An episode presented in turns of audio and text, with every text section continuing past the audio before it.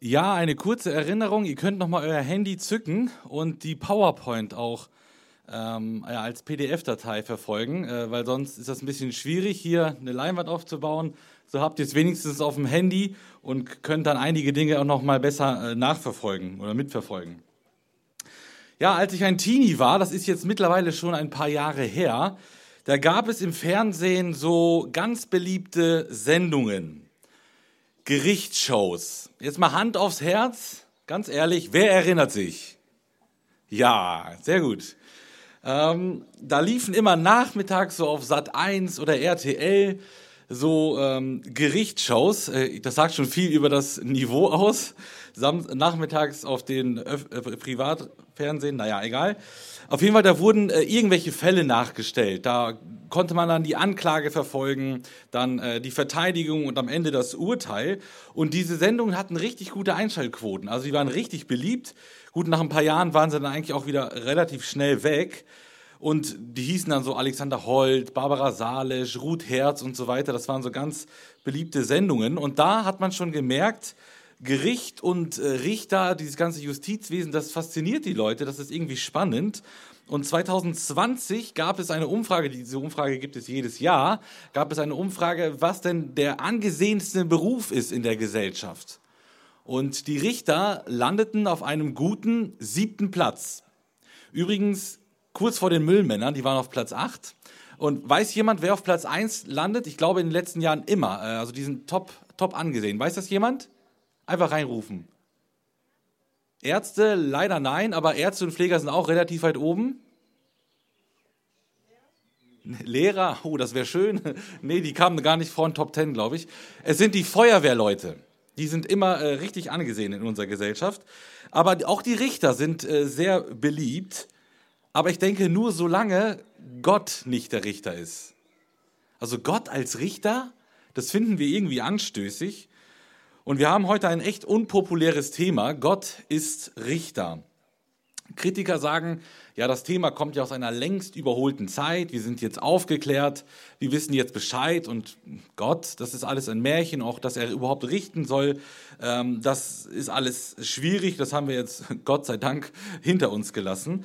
Wir werden aber hoffentlich sehen, dass dieses Thema unglaublich wichtig für uns ist Genau genommen betrachten wir heute nicht eine Eigenschaft Gottes. Also vielleicht ist es jemandem aufgefallen, Gott ist Richter, das ist ja gar keine Eigenschaft.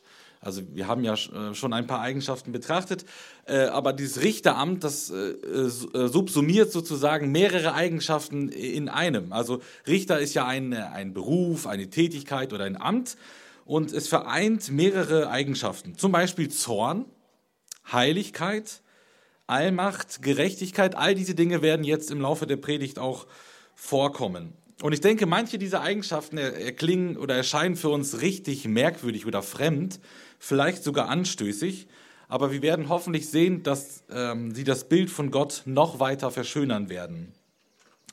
Passend dazu wollen wir uns heute einen Psalm anschauen. Diesen Psalm finden wir aber nicht unter den Psalmen, sondern im Buch Nahum. Also es ist ein Psalm, also ein Lied, ein Gedicht, ein poetischer Text. Und Nahum ist ein sogenannter kleiner Prophet. Nicht, weil er so klein war, sondern einfach, weil er einen sehr kurzen Bibeltext äh, beigesteuert hat zur Bibel. Nahum hat eben nur drei Kapitel, deswegen ist er ein sogenannter kleiner Prophet. Und Nahum verkündet Gericht. Nahum verkündet Gericht für Assyrien mit der Hauptstadt Ninive. Assur war damals die Weltherrschaft und Assur, Assyrien war ein äußerst brutales Volk. Äh, wir lesen in, in der Geschichte, dass ähm, die Assyrer ihre Feinde bei lebendigem Leib gehäutet haben, ihnen Körperteile abgetrennt haben, sie verbrannt haben und andere fürchterliche Dinge mit ihnen gemacht haben. Und sie haben die ganze Welt beherrscht. Und wir lesen auch in der Schrift, dass ähm, Assur bekannt war für seinen Hochmut, für seine Arroganz. Sie hielten sich für Götter. Sie dachten, sie wären ja die Helden der Geschichte und gegen Assur richtet sich jetzt der äh, folgende Text, den wir gemeinsam lesen wollen. Wir lesen aus Nahum 1, Verse 2 bis 8. Das ist also am Ende des Alten Testaments zu finden. Ich lese uns den Text. Ein eifersüchtiger und rächender Gott ist der Herr. Ein Rächer ist der Herr und voller Grimm. Rache übt der Herr an seinen Gegnern und er grollt seinen Feinden. Der Herr ist langsam zum Zorn und groß an Kraft, doch keinesfalls lässt der Herr ungestraft. Im Sturmwind und im Unwetter ist sein Weg, und Gewölk ist der Staub seiner Füße. Er bedroht das Meer und legt es trocken. Alle Flüsse lässt er versiegen. Es welken Baschan und Karmel, die Blüte des Libanon welkt. Die Berge erbeben vor ihm und die Hügel zerfließen. Vor seinem Angesicht hebt sich die Erde, das Festland und alle, die darauf wohnen. Wer kann vor seinem Groll bestehen? Wer standhalten bei der Glut seines Zorns? Sein Grimm ergießt sich wie Feuer, die Felsen bersten durch ihn. Gut ist der Herr. Er ist eine Bergfestung am Tag der Bedrängnis und er kennt die, die sich bei ihm bergen. Doch mit einer überschwemmenden Flut wird er ihrem Ort ein Ende machen und Finsternis wird seine Feinde verfolgen. Ich möchte noch ein kurzes Gebet sprechen. Herr, ich danke dir, dass wir diesen Text lesen dürfen. Ich danke dir, dass er Teil der Heiligen Schrift ist. Ja, und ähm, wir verstehen diesen Text vielleicht erstmal auf Anhieb nicht. Wir merken nur, dass wir große Ehrfurcht davor haben und wir möchten dich bitten, dass du unsere Augen öffnest, damit wir diesen Abschnitt auch richtig verstehen können und verstehen, was du uns auch dadurch durch dieses alte Wort zu sagen hast. Amen. Der erste Gedanke lautet, Gott muss richten. Das sind die Verse 2 bis 3a. Gott muss richten. Warum ist das so? Weil der Mensch böse ist, weil er sündig ist, weil er böse Sachen tut und weil Gott heilig ist, weil er gerecht ist und er ist auch zornig auf die Sünde der Menschen. Und deswegen muss Gott richten, aufgrund seines Wesens sozusagen. Und im Vers 2, also ab, ab dem Vers 2 beschreibt Nahum vor allem eine Eigenschaft Gottes, seinen gerechten Zorn. Und Nahum beschreibt den Zorn Gottes auf verschiedene Art und Weise. Also er wählt verschiedene Begriffe, um den Zorn Gottes zu beschreiben. Und als erstes nennt er Gott eifersüchtig. Das Wort kann auch eifrig oder eifernd bedeuten. Und ich denke, aufgrund des Kontextes passt eifernd am besten. Also Gott ist zornig und er ist entschlossen zu handeln. Er ist eifernd. Er setzt sich leidenschaftlich für sein Volk ein. Er kämpft für die Rechte seines Volkes. Also er ist eifernd. Als zweites lesen wir, dass Gott rächend ist. Hier geht es darum, dass jemand bestraft wird, weil er etwas sehr Böses getan hat. Und Gott bestraft das Unrecht, er rächt sich für das Böse. Nahum wiederholt diese Aussage. Es heißt hier, äh, ein rächender Gott ist der Herr, ein Rächer ist der Herr. Also er sagt zweimal das Gleiche direkt hintereinander, um zu betonen, wie wichtig das ist, was er hier sagen möchte. Also das soll diesen Gedanken verstärken, dass Gott auch ein rächender Gott ist. Als drittes sagt Nahum, dass Gott voller Grimm ist. Wörtlich steht hier im Hebräischen, Gott ist ein Herr des Zorns, ein Herr des Grimms, ein Herr der Wut. Das ist für unsere Ohren wahrscheinlich eine merkwürdige Beschreibung Gottes und wir fragen uns jetzt vielleicht, was meint die Bibel damit, wenn sie sagt, dass Gott zornig sei. Weil Zorn ist doch nichts Gutes, oder? Also man, man soll doch nicht zornig sein. Wie, wie passt das denn, dass Gott zornig ist?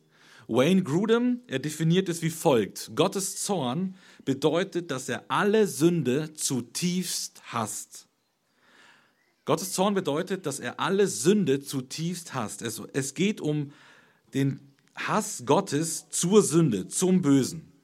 Und genau da macht Nahum auch weiter. Er erklärt uns jetzt im Text, warum ist Gott eigentlich zornig? Und der Text sagt, Gott ist zornig auf seine Feinde, auf seine Gegner. Er ist zornig über die schlimmen Sünden. Und es heißt, er wird sich an seinen Feinden, also Assyrien, äh, rächen. Die Assyrer haben übrigens das Nordreich Israel verschleppt. 722 vor Christus sind sie im Eingefallen in der Stadt Samaria, haben das ganze Nordreich verschleppt in die Sklaverei. Gott hat die Assyrer also gebraucht als Gerichtswerkzeug, weil auch sein Volk böse gelebt hat. Aber die Assyrer waren dabei äußerst grausam. Ich habe es vorher schon angedeutet, wie sie dabei vorgegangen sind. Sie haben also vollkommen über die Stränge geschlagen. Und Gott sagt, äh, das war so nicht geplant. Auch dafür werdet ihr zur Rechenschaft gezogen werden. Wir dürfen jetzt Gottes gerechten Zorn aber nicht verwechseln mit dem menschlichen Zorn. Äh, James Packer, ein Theologe, schreibt, und ebenso ist Gottes Zorn niemals der launische, unbeherrschte, aufbrausende, moralisch verwerfliche Akt, der den menschlichen Ärger so oft bestimmt. Gottes Zorn ist vielmehr eine angemessene und notwendige Reaktion auf das objektiv moralisch Böse. Gott ist nur zornig, wenn ein berechtigter Anlass dazu vorliegt. Also Gott ist jetzt nicht dauerhaft zornig, nicht per se ein ähm, Miesepeter, aber wenn wir Menschen sündigen, dann ist er aufgrund seiner Heiligkeit zornig. Aber, und das ist der Unterschied zu uns Menschen, Gott kann sich kontrollieren. Gott haut nicht sofort drauf, er ist gerecht in seinem Zorn. Und deswegen sprechen wir auch von Gottes gerechtem Zorn. Damit man Gott jetzt aber nicht so für einen aufbrausenden Choleriker hält, der einfach ausrastet und dann alles niedermäht, äh, wie wir Menschen das oft tun, dann beschreibt Nahum ab Vers 3 Gottes Zorn ein wenig genauer. Und er sagt, Gott ist langsam zum Zorn. Andere Übersetzungen übersetzen es ein bisschen freier. Sie sagen, Gott ist geduldig. Man könnte auch sagen, Gott hat einen langen Atem. Im Hebräischen steht tatsächlich das Wort Nase. Also Gott hat eine, eine lange Nase. In diesem Fall bedeutet das, dass er einen langen Atem hat, also geduldig ist und äh, abwartet. Ja, Gott ist zornig, aber Gott vernichtet nicht sofort, haut nicht sofort drauf. Und wenn ich ehrlich bin, dann habe ich das, hätte ich das verdient. Wenn ich mein Leben anschaue und sehe, wie viel Sünde da ist, dann hätte ich es verdient, dass Gott sofort mit mir Schluss macht. Und ich denke, viele von euch würden das bestätigen, wenn wir uns anschauen, wir sind böse, wir haben nichts anderes verdient. Aber Gott in seiner Gnade gibt uns die, ähm, ja, die, also er hat Geduld und er gibt uns Zeit zur Umkehr und er schenkt uns immer wieder Vergebung. Also er wartet ab, weil Gott gnädig sein will. Im Buch Richter lesen wir einmal sogar, Gott ist ungeduldig, weil er will, dass wir endlich Buße tun. Also er wartet darauf. Kommt doch zu mir, ich will euch doch vergeben. Gott ist richtig ungeduldig. Und genau deswegen, weil Gott die Buße will, hat er doch den Propheten Jona geschickt. Wir haben es eben in der Kindergeschichte so schön gehört. Jona wurde von Gott beauftragt, zum gleichen Volk zu gehen wie Nahum, 100 Jahre vorher. Und Jona hat gepredigt und das Volk hat Buße getan und Gott hat daraufhin die, das Gericht verschoben. Er hat es aufgehoben. Doch leider ein paar Generationen später haben die Assyrer es wieder vergessen und waren wieder so sündig wie vorher und wollten diesmal von Gott nichts mehr wissen. Und Gott muss Nahum schicken, einen weiteren Propheten, und Gericht ankündigen. Nahum beschreibt Gott auch als groß an Kraft. Das heißt, Gott kann das Gericht, das er ankündigt, auch ausführen. Er ist allmächtig und das sehen wir nachher noch ein bisschen deutlicher.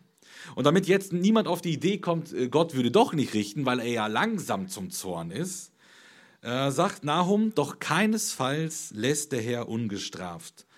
Das heißt, Gott wird kein Auge zudrücken. Schuld bleibt Schuld vor Gott und keiner wird ihm entkommen. Auch nicht die Weltmacht Assyrien, auch wenn sie denken, sie sind die Herrscher der Welt. Vielleicht bist du jetzt ein bisschen verwirrt. Vielleicht äh, kanntest du Gott eher so als Gott der Liebe. Das ist auch eher das, die Seite Gottes, die ähm, man momentan vielleicht eher hört. Du fragst dich, wie passen denn jetzt Gottes Liebe und sein Zorn zusammen? Das widerspricht sich doch eigentlich, oder? Jeder von uns liebt jemand anderen. Da bin ich mir ziemlich sicher. Ob es der Ehepartner ist, die eigenen Kinder, die eigenen Eltern, ob es Freunde sind, wen auch immer, jeder Mensch liebt irgendeinen anderen Menschen. So, und wie reagierst du, wenn jetzt böse Menschen kommen und deinem Geliebten etwas ganz Schlimmes antun. Wenn du zusiehst, wie deine geliebten Freunde, Familienangehörigen brutal zugrunde gerichtet werden, wie reagierst du? Ich wette, du reagierst mit Wut, mit Zorn. Und das hat auch seinen Grund und seine Berechtigung. Du würdest bestimmt nicht einfach so mit den Achseln zucken und sagen, huch, ist halt passiert, was soll man denn machen? Nein, wir lieben jemanden und wenn jemand diesem Geliebten etwas zufügt, dann werden wir böse. Das passiert mir schon als Vater, wenn ich äh, meine Jungs Fußball spielen sehe und da kommt jemand und holt, packt so eine Blutgrätsche aus und grätscht die einfach mal so weg oder schubst die noch, dann werde ich als Vater böse. Das möchte ich nicht. Ich möchte nicht, dass man meinen Kindern etwas Böses antut.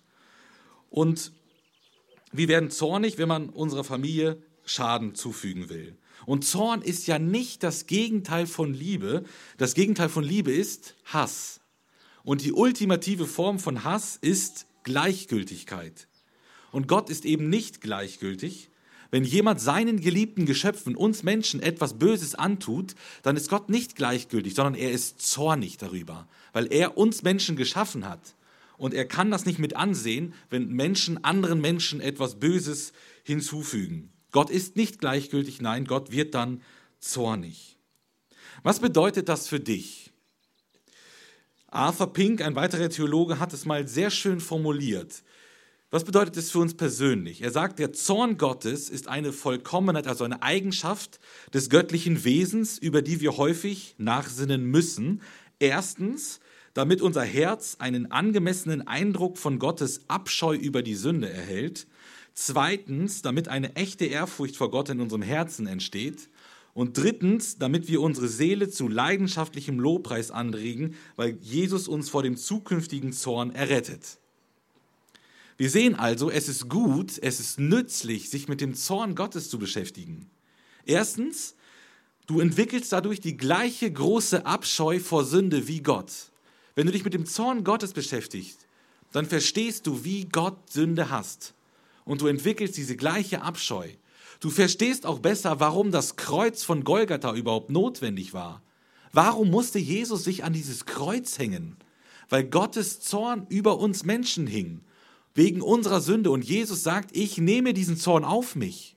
Und als Jesus stirbt, wird Gottes Zorn besänftigt. Ohne Gottes Zorn verstehst du das Kreuz nicht. Zweitens, du bekommst eine tiefe Ehrfurcht vor Gott. Du merkst, ja, mit, mit Sünde kann man nicht spielen.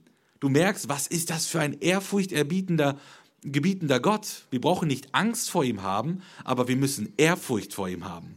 Wir sind Menschen und Gott ist Gott und wir müssen ehrfurchtig vor ihm stehen. Und drittens, du wirst Jesus anbeten, wenn du dich mit Gottes Zorn beschäftigst, weil Jesus dich errettet hat, wenn du an ihn glaubst vor Gottes Zorn. Und du wirst Jesus lobpreisen und ihn anbeten, weil Gottes Zorn dich eben nicht treffen wird, weil er ihn für dich stellvertretend ertragen hat. Wir halten den ersten Punkt fest, Gott muss richten, das liegt daran einfach, weil wir Menschen sündig sind und Gott zornig ist aufgrund seiner Heiligkeit, Gott muss richten. Der zweite Gedanke, der lautet, Gott kann richten.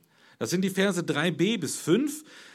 Manche Menschen haben ja so ein richtig verzerrtes Gottesbild. Sie denken, Gott sei so ein zahnloser Tiger. Also sieht ziemlich gefährlich aus, kann aber im Grunde gar nichts. Letzten Endes will der auch nur spielen. Äh, Gott gibt es vielleicht, aber er sitzt da oben und kann gar nichts ausrichten. Und Nahum zeigt uns hier, dass das ein komplett falsches Gottesbild ist, dass äh, das weit gefehlt ist. Gottes Macht, Gottes Allmacht ist so unfassbar, das können wir uns gar nicht vorstellen. Und Nahum sagt, mit Gott ist nicht zu spaßen. Gott kann richten. Ab Vers 3 geht er dann äh, darauf genauer ein, äh, auf Gottes Allmacht nämlich. Er zeigt uns Gott als Herrscher über die Natur, die wir jetzt hier so wunderschön äh, genießen dürfen. Und als erstes geht es in der Beschreibung hier um den Himmel. Darum erwähnt den Sturmwind, das Unwetter und die Wolken. Und das ist ja für uns Menschen einflößend. Also wenn es so richtig kracht und blitzt und donnert und so, dann ist das nicht nur für die Kinder äh, angsteinflößend, auch wir Erwachsene kriegen dann manchmal so ein mulmiges Gefühl. Das ist nicht so angenehm, gerade wenn man draußen sein sollte. Aber bei Gott ist das natürlich nicht so. Das ganze Ungewitter, das ist für äh, Gott gar kein Problem, das kann Gott auch nicht aufhalten. Im Gegenteil, das ist der Weg, auf dem Gott sich äh, sozusagen bewegt, sagt Nahum. Unwetter und Stürme können Gott überhaupt nicht aufhalten. Er ist allmächtig, er wird richten. Und Nahum sagt, wenn Gott sogar die Naturgewalten so locker im Griff hat, dann wird er auch Assyrien richten können. Vom stürmischen Himmel kommt Nahum dann zum äh, Element Wasser. Und auch Wasser hat ja eine ungeheure Macht, wenn wir da an die Tsunamis denken, was da alles durch Wasser an Schaden passieren kann. Aber auch das Wasser steht unter Gottes Kommando. Äh, es heißt, Gott bedroht das Meer und er legt es trocken. Ja, da bezieht sich Nahum höchstwahrscheinlich auf den Exodus, auf den Auszug des Volkes Israel aus Ägypten. Da hat Gott nämlich das Schilfmeer geteilt, damit das Volk Israel da durchspazieren kann und es befreit wird aus der Sklaverei. Und das Wort bedrohen, das Nahum hier verwendet, meint so viel wie oder kann auch anschreien, tadeln bedeuten. Also Gott ist hier äußerst leidenschaftlich bei der Sache. Und das erinnert mich ein bisschen an Jesus. Jesus ist mit seinen Jüngern auf dem See Genezareth. Das sind alles erfahrene äh, Fischerprofis, die kennen sich aus mit, ähm, mit Segeln, mit dem Wasser. Äh, aber dann kommt ein Sturm auf. Und äh, diese Fischerprofis kriegen panische Angst. Sie denken, sie werden sterben. Jesus schläft ganz gemütlich und sie wecken Jesus. Jesus steht auf und Jesus spricht nur zwei kurze Worte. Er sagt, schweig, verstumme.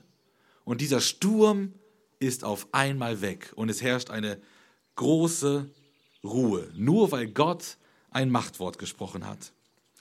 Auch Flüsse lässt er versiegen, sagt uns Nahum. Also sämtliche Gewässer, Meer oder Fluss, ist egal. Alle hat Gott unter Kontrolle. Keiner kann ihn stoppen. Er wird und er kann richten. Und nach Himmel und Wasser geht es dann weiter mit den Bergen. Nahum zählt hier drei Berge auf. Baschan als erstes, das ist eine Bergregion östlich vom Jordan und Baschan war bekannt für seine Fruchtbarkeit. Dann Kamel ist eine Hügelkette und dort gab es ganz viele Niederschläge, dass auch da sehr viel wachsen konnte. Und ähm, Kamel war auch ein Symbol damals für Schönheit, für Fruchtbarkeit. Und Nahum sagt, Baschan und Kamel, diese fruchtbaren Berge, die werden verwelken, wenn Gott es will. Als drittes erwähnt er dann den Libanon, auch das war ein hoher Berg, und auch diese Blüte des Libanon wird vergehen, wenn es Gottes Wille ist. Nahum fasst das Ganze in Vers 5 zusammen. Berge erbeben vor ihm. Das heißt, sie werden erschüttert, sie beben. Und da schwingt auch das Zittern vor Angst mit. Also diese majestätischen Berge, ihr kennt es sicherlich, die, was für ein majestätischer Anblick das ist. Und diese majestätischen Berge werden zittern, wenn Gott auftritt, um zu richten. Das heißt weiter, und die Hügel zerfließen, sie zerschmelzen. Das kann auch Verzagen bedeuten. Also die, auch die Hügel haben Angst, wenn Gott auftritt. Und das erinnert mich an die Begebenheit des Volkes am Berg Sinai. Da erscheint Gott seinem Volk in der Wüste und es heißt, der ganze Berg Sinai rauchte, weil der Herr im Feuer auf ihn herabkam. Und sein Rauch stieg auf wie der Rauch eines Schmelzofens und der ganze Berg erbebte heftig. In zwei Wochen wird das der Predigtext sein, 2. Mose 19. Da werden wir über die Heiligkeit Gottes nachdenken. Da werden wir noch intensiver darüber nachdenken können. Aber was für ein gewaltiges Ereignis. Wenn Gott auftritt, dann beben die Berge. Und als letztes erwähnt Nahum dann Gottes Macht über die Erde. Wenn Gott kommt, dann erhebt sich die Erde.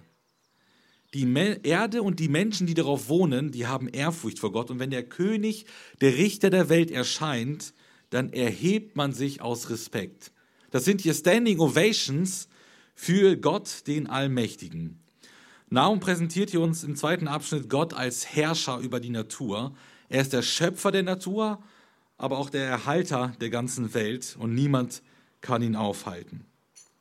Am 8. Juli 1741, also schon bald 300 Jahre her, hält der amerikanische Pastor Jonathan Edwards eine denkwürdige Predigt Heute wird sie von äh, manchen Theologen als die bekannteste, als die einflussreichste, bedeutendste Predigt Amerikas bezeichnet. Aufgrund dieser Predigt haben sich viele Menschen zu Gott bekehrt und es entstand eine riesige Erweckung in den Vereinigten Staaten. der Titel lautete Sünder in der Hand eines zornigen Gottes. Und Jonathan Edwards wählt hier drastische Bilder, um zu zeigen, wie ernst es ist mit uns Menschen, in was für einer Situation wir eigentlich stecken und Edwards sagt folgendes, ihr könnt es auf der PowerPoint nachlesen, ein längeres Zitat. Der Zorn Gottes gleicht den großen Wassern, die vorläufig noch eingedämmt sind, aber stets zunehmen und immer höher steigen, bis sie losgelassen werden. Je länger der Strom eingedämmt bleibt, umso schneller und mächtiger ist sein Lauf, wenn er einmal freigelassen wird. Das Urteil wegen deiner Missetaten ist zwar bis anhin noch nicht vollstreckt worden, die Fluten der Vergeltung sind noch aufgespeichert, aber Inzwischen schwillt deine Schuld beständig an. Von Tag zu Tag häufst du weiter Zorn auf. Die Wasser steigen beständig und werden immer stärker. Der Wille Gottes hält sie gegen ihren eigenen Willen noch zurück. Sie drücken schwer und möchten durchbrechen. Wenn Gott seine Hand vom Schleusentor zurückzöge, so würde es sich plötzlich öffnen und die feurigen Fluten des grimmigen Gotteszorns würden mit einer Wut hervorstürzen, die man sich gar nicht vorstellen kann. Sie kämen über dich mit gewaltiger Wucht und wenn deine Kraft zehntausendmal größer wäre, als sie es tatsächlich ist, ja zehntausendmal größer als diejenige des frechsten und stärksten Teufels, so wäre sie nicht imstande, dieser Flut zu widerstehen oder sie zu ertragen. Zitat Jonathan Edwards. So sieht's aus. Gottes Zorn über die Menschen ist da und er wird eines Tages durchbrechen. Eines Tages ist diese Gnadenzeit, die wir jetzt noch erleben, vorbei und da können auch die Naturgewalten nicht irgendetwas aufhalten. Beim Propheten Nahum gilt das Gericht natürlich erst einmal den Assyrern. Aber wenn wir das gesamtbiblisch betrachten, dann wissen wir, dass das Gericht Gottes allen Menschen gilt. Also wenn Gott, der allmächtige Herrscher über die Natur, ähm, ja richten kann, dann ist er auch in der Lage, dich persönlich zu richten. Gott ist nicht ein alter Opa, der da im Himmel sitzt und nichts tun, machen, tun kann, kein zahnloser Tiger. Gott kann richten. Und das führt uns zum dritten und letzten Gedanken. Gott wird richten. Gott wird richten. Die Verse 6 bis 8. Nahum hat uns äh, zuerst im ersten Abschnitt Gottes Zorn gezeigt und dann seine Allmacht präsentiert. Und jetzt wird er konkreter, jetzt wird er persönlicher. Und er stellt eine Doppelfrage. Beides sind im Vers 6 sind äh, Suggestivfragen. Also die Antwort auf die Frage liegt auf der Hand. Man muss sie gar nicht mehr geben. Es ist klar, was gemeint ist. Er fragt, wer kann vor Gott seinem Groll bestehen? Wer standhalten bei der Glut seines Zorns? Die Antwort ist klar. Niemand. Niemand kann widerstehen vor Gottes Zorn, vor seinem Gericht. Wenn Gott als Richter auftritt, dann kann keiner entkommen. Und Gott ist richtig zornig über die Bosheit der Assyrer. Wir haben es in den ersten Versen gesehen, wir lesen es auch hier. Sein Zorn ist wie ein zerstörerisches Feuer. Da haben selbst Felsen keine Chance, sie, sie zerspringen förmlich. Doch dann im Vers 7 überrascht uns Nahum. Also ich persönlich war überrascht, als ich es gelesen habe. Er sagt plötzlich, gut ist der Herr. Gott ist gut und fürsorglich, lesen wir, er beschützt. Und man fragt sich, hä, hat Gott jetzt seine Meinung geändert? Also doch alles gar nicht so schlimm? Ist er vielleicht doch nicht mehr zornig? Doch, Gott ist noch zornig, aber auf wen ist Gott zornig? Auf die Assyrer. Aber zu wem ist Gott gütig? Zu wem ist Gott liebevoll und fürsorglich? Zu seinem Volk. Es heißt, er ist eine Bergfestung am Tag der Bedrängnis und er kennt die, die sich bei ihm bergen. Also wer auf Gott vertraut, wer auf, ähm, an Gott glaubt, wer sich an ihn wendet, der erfährt einen liebenden, fürsorglichen Gott. Wer Gott ablehnt und weiter mutwillig sündigt, der erfährt den zornigen Gott. Das ist die Aussage von Vers 7. Wer auf Gott vertraut, braucht sich nicht zu fürchten, so heißt es ja auch in einem Lied. Das Volk Israel ist also sicher bei Gott, weil sie sich bei ihm bergen. Also der Unterschied, welchen Gott man erlebt, er, er liegt in der Beziehung zu Jesus. Das entscheidet alles, welchem Gott du begegnen wirst. Und in Vers 8 lesen wir den letzten Gedanken dieses Psalms. Die Assyrer werden nicht vor Gottes Gericht entkommen. Ähm, also das Gericht wird definitiv kommen, es ist unausweichlich. Sie wird eine Flut treffen, und äh, er wird sie mit Finsternis jagen. Ich glaube, beide Ausdrücke sind hier wohl übertragen zu verstehen. Also Finsternis und äh, Flut. Es ist ja ein poetischer Text, also ein, ein, ein Gedicht sozusagen, wo oft bildliche Sprache verwendet wird. Und ähm, die Flut kann auch eine Invasion eines fremden Heeres bedeuten. Also eine große Armee kommt wie eine Flut über Ninive. Und äh, Finsternis ist auch in der Bibel ein, ein Bild für Gericht oder für Vernichtung. Und es wird also keinen drinnen vor Gottes Gericht geben. Und genauso kam es auch. Einige Jahre später, 612 vor Christus, wurde Assur von Babylon eingenommen und die Weltmacht war nicht mehr da. Wird Gott wirklich richten? Das fragen wir uns als Menschen manchmal. Wir denken, hey, das läuft doch alles so vor sich hin. Warum sollte Gott richten? Das ist doch bestimmt nur ein Märchen. Aber wenn wir mal in die Bibel schauen, dann fällt auf, dass Gottes Gericht einfach so oft beschrieben wird. Ein paar Beispiele möchte ich euch geben. Gott richtet Adam und Eva, weil sie im Garten Eden sündigen. Gott richtet die verdorbene Welt zur Zeit Noahs durch die Sinnflut. Gott richtet Sodom und Gomorra wegen ihrer schlimmen Sünde. Gott richtet die ägyptischen Sklavenhalter mit den zehn, Gebot, äh, zehn Plagen. Gott richtet die Juden, die das goldene Kalb angebetet haben. Gott richtet das Nordreich Israel durch die Assyrer. Gott richtet das Südreich Juda durch die Babylonier. Gott richtet die stolzen Könige Nebukadnezar und Belsazar. Gott richtet die Juden, weil sie den Messias ablehnen. Jetzt sind wir im Neuen Testament. Gott richtet Ananias und Sapphira, weil sie Gott belügen. Gott richtet Herodes wegen seines Hochmuts. Gott richtet Christen, die das Abendmahl verachteten und so weiter und so fort. Ich denke, die Lehre, dass Gott Richter ist, ist eine der am besten zu belegenden Lehren aus der gesamten Schrift. Also Gott hat unzählige Male in der Bibel bewiesen, in der Geschichte, dass er richten wird und er wird es auch in Zukunft tun. Gott wird richten. Aber damit haben wir Menschen oft ein Problem. Gott als Richter, was soll das eigentlich? So einen Gott soll man auch noch anbeten? Man könnte es aber auch umgekehrt fragen. James Packer fragt, wäre denn ein Gott, der sich nicht um den Unterschied zwischen Recht und Unrecht kümmert, tatsächlich ein gutes und anbetigungswürdiges Wesen? Die Antwort gibt ein anderer Theologe, Miroslav Wolf, ein Gott, der nicht über Ungerechtigkeit und Betrug zornig wäre und nicht eines Tages der Gewalt ein Ende bereiten würde, wäre es nicht wert, angebetet zu werden. Also wenn Gott nicht Richter wäre, dann würde das ja bedeuten, dass ihm das Leid, das wir auf dieser Welt schon seit Jahrtausenden erleben, dass ihm das vollkommen egal wäre. Das würde beweisen, dass Gott nicht Liebe ist. Es wäre ihm einfach Schnuppe. Sollen die sich doch unten auf der Erde massakrieren und gegenseitig umbringen, es ist mir egal. Das würde das bedeuten, wenn Gott nicht richten würde.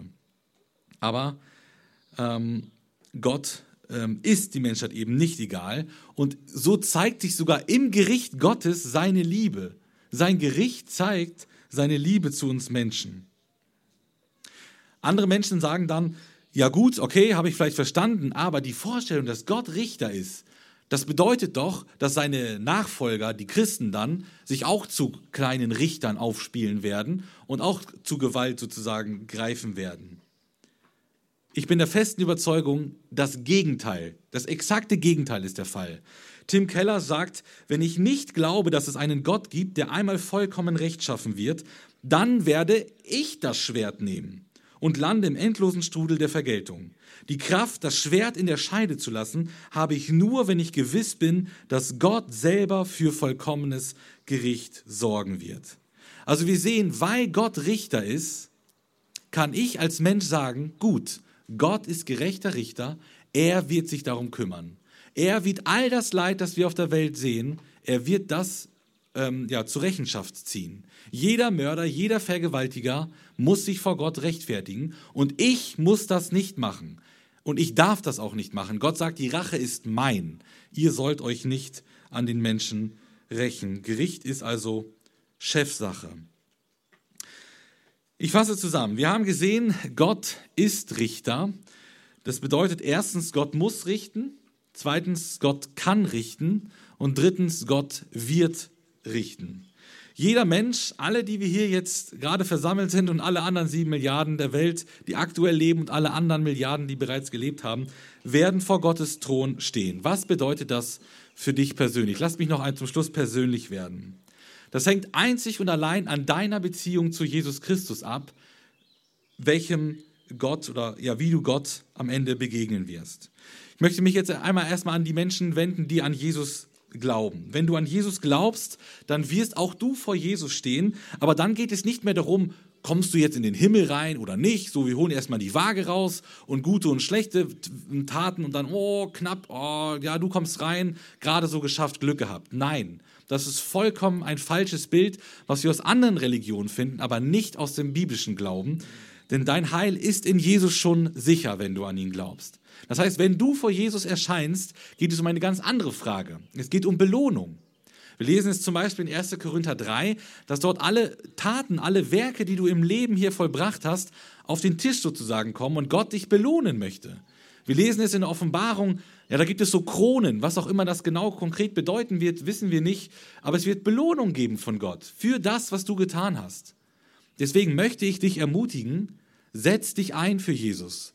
Liebe Menschen, diene Gott hier auf dieser Erde, denn Gott will dich belohnen am Ende und dich in seine Herrlichkeit mit aufnehmen. Das ist das sogenannte Preisgericht. Das ist also nicht das Endgericht, wo es um die Heilsfrage geht. Und das ist eine Motivation für uns, Jesus treu zu dienen. Aber wenn du nicht an Jesus glaubst, dann wirst du auch vor Jesus erscheinen, allerdings vor einem anderen Thron. Wir lesen in der Offenbarung, in dem letzten Buch der Bibel, im, ja ganz am Ende in Offenbarung 20, von einem großen weißen Thron, wo Jesus auf dem Thron sitzen wird. Und dort geht es dann um die Frage, steht dein Name in dem Buch des Lebens? Und dort stehen alle Namen, die an Jesus glauben. Und wer nicht in diesem Buch gefunden wird, so heißt es, wird in die Hölle, in den Feuersee geworfen, dort wo der Satan, der Urheber des Bösen auch ist.